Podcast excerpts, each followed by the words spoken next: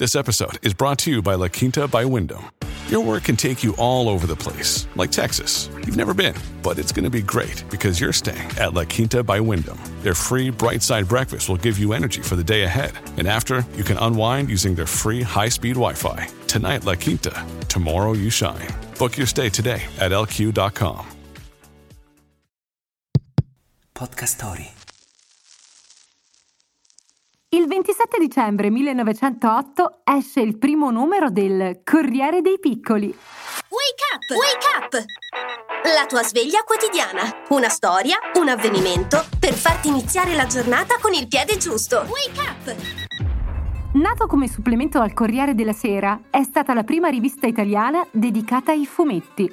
ottantotto annate, oltre quattromilacinquecento numeri.